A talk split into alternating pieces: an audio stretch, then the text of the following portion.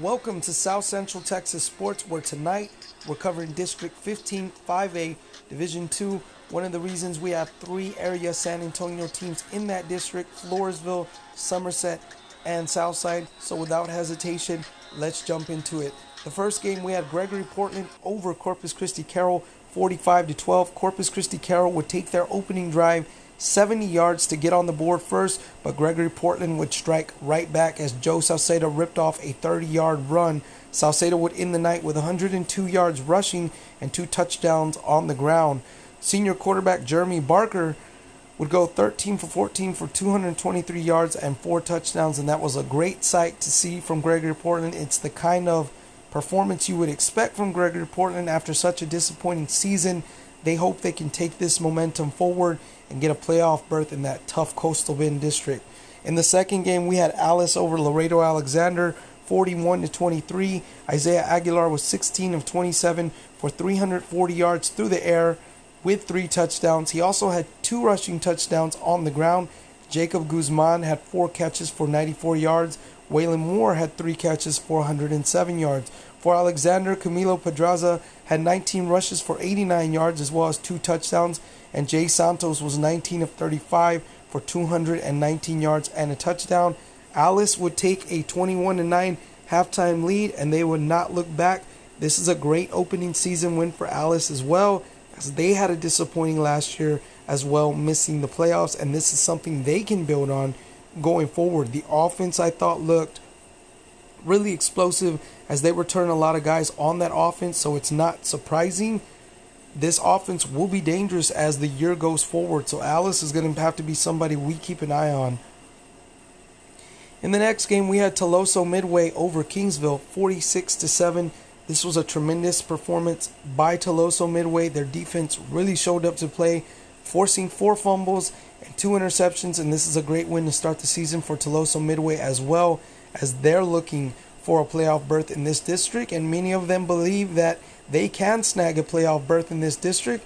That's yet to be seen, but this is a great start for them and a great way to build momentum as we begin to get into district play in a couple of weeks. In the next game, we had Corpus Christi Calallen 28, San Benito 20. Jared Garza was 4 of 5 for 44 yards, as well as 21 rushes for 111 yards and two touchdowns on the ground. San Benito Smiley Silva was 7 of 12 for 152 yards and a touchdown, as well as 23 carries for 138 yards and two touchdowns. This was a close game this year. This was a close game last year. I thought Calallen looked well. I think they still got a little bit of a ways to go themselves. And I think San Benito performed great as well, as Calallen is a very strong opponent. So I think this is good for these two teams going forward. Um, Obviously, they can take a lot for this. For Calallen, they got Flour Bluff coming up. So it's going to be a tough week two game right away.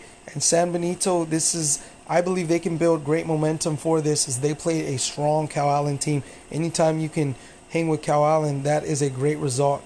In the next game, we had Port Lavaca Calhoun over Victoria West, 61 to 28.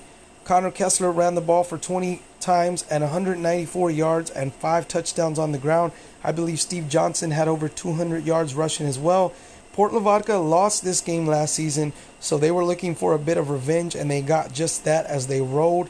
This was a great opening game for Port Lavaca, and it's obvious that they still have the same momentum from last season.